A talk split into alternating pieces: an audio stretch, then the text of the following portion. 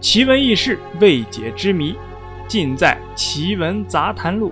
大家好，我是幺八三。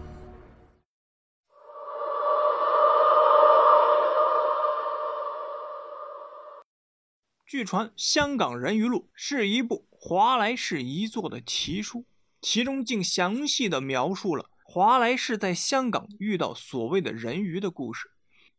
一八八四年，当地的渔夫捕获了一条人鱼，将其高价卖给了某杂技团。不久，人鱼的传说在香港流传，并传入了华莱士的耳中。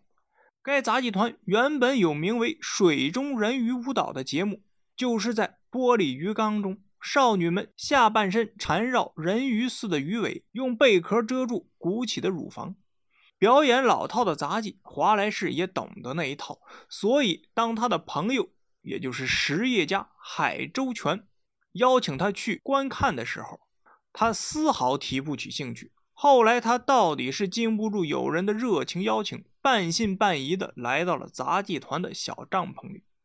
人鱼的舞蹈果然不出华莱士所料，本来就是这样的东西嘛。他劝慰周全，但血气方刚的周全不能接受啊。他痛斥守在出口的看门人：“把钱还给我！”看门人却嗤之以鼻：“花这么少的钱，哪有能看到真人鱼的道理？”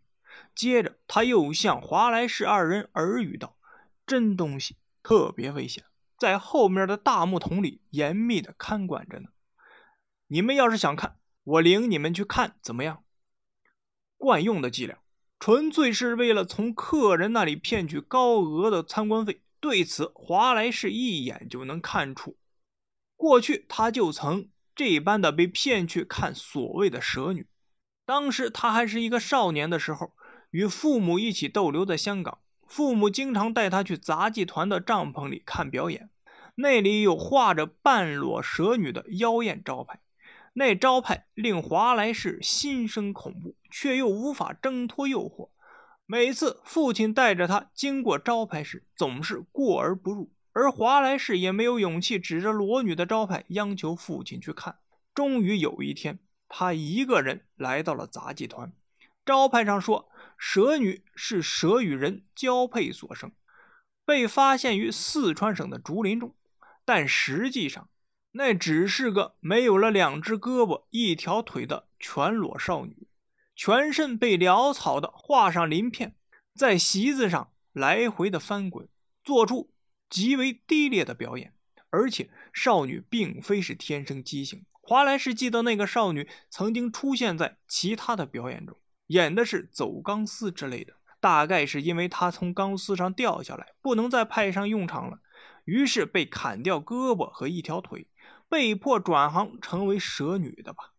这种令人作呕的事情，在九龙一带的杂技帐篷里，其实都是家常便饭。怎么样？那可是中国南海上抓到的绝对正宗的人鱼。看门人的劝诱也是十分的热切。周全严辞的拒绝：“我才不想看你们那些东西呢。”倒是华莱士劝他：“既然特意来了，何不参观一下再回去？”华莱士这样描述当时的情形。也许那时我已经听到了人鱼的歌声，那歌声向我呼唤着，似乎在说：“救救我！”我想起了那个被迫演蛇女的少女。于是华莱士他们被看门人领向一间猥亵可疑的小帐篷。这时候，一个客人从帐篷里飞奔而出，边跑边大声喊道：“了不得，是真家伙！”他央求看门人让他再看一遍，看门人开出了一个大价钱，这才打消了念头，回去了。这一场面无论怎么看都像是在做戏。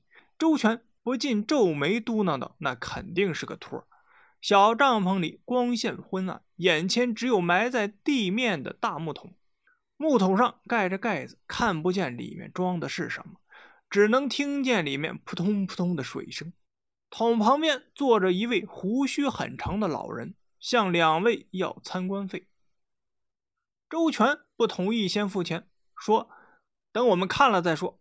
但是老人却一再坚持，结果华莱士付了两个人的钱。老人拿到钱后，脸上马上就浮出了笑容，还含糊不清的念叨起来。华莱士就问：“你念叨的是什么？”老人却不理他，只顾一个劲儿的念叨。仔细听下去，那是传说的歌谣。北欧的传说里，赛人用歌声诱惑了奥德修斯。老人用调子奇特的广东话哼唱着，久久不肯结束。周全等得不耐烦了：“喂，老头，别唱那个曲子了，赶紧让我们看吧。”老头不满地结束歌谣，伸手去揭盖子。华莱士紧张起来：“可以了吗？”老人说着，打开了盖子。黑色的水面浮动着油花，轻轻地飘荡着。来，再靠近点没事的，鱼人唱起歌来才危险，听到的话就没命了。不过这条人鱼的喉咙已经给弄坏了，唱不了歌了。没事的，没事的，看吧。华莱士和周全向桶中望去，桶中有个像泥鱼一样盘成一团的生物，从上面看可以看成是鱼，也可以看成是两栖动物或者是海兽，但是它的两臂特别的长。头上生长着乌黑的头发，是真的吗？周全不由得拉住华莱士的衣袖。虽然不能马上判断看到的是不是人鱼，但华莱士可以确定的是，那绝不像蛇女一样是由人扮演的替代品。不过，那也许是把人的两臂捆到了鱼皮上，像切下孩子的胳膊接到鱼身上的这种事儿，杂技团的这帮人是干得出来的。要是假的，得是技术相当高超的名医做的外科手术。周全耳语道：“不管怎么说，那像极了人臂的两只胳膊，虽然动作缓慢，但确实是以自身的意志在动着。”华莱士也一眼就看出，从医学的角度看，做不出这样的手术。那么，这种生物到底是什么呢？华莱士向桶中探过身，想看得更清楚些。老人的拐杖却阻止了他。他回过头去，老人让他稍稍的离开，接着将拐杖插入水中，围绕鱼的身体转圈。于是鱼开始围绕拐杖转动起他的身体。虽然只是一瞬间的事但两个人还是清楚的看到了人鱼的脸。华莱士和周全当时都僵在那儿了。难道是真的？周全紧紧地攥住华莱士的衣袖，问：“华莱士不敢点头称是，但他看到的人鱼的头部确实是张人脸，而且是张女性的脸。”好了，时间到了，老人盖上了盖子。华莱士马上讨价还价，以刚才四倍的价格又看了一次，然后他又以四十倍的价格获准亲手触摸观察了一次。再也不用怀疑了。华莱士认定这根本不可能是人造的假货，而是实实在在的真人鱼。所以后来华莱士又准备了数以千倍的巨款买下人鱼，带回家对其进行了彻底的观察。好了，故事啊就是这样。您呢信则有，不信则无。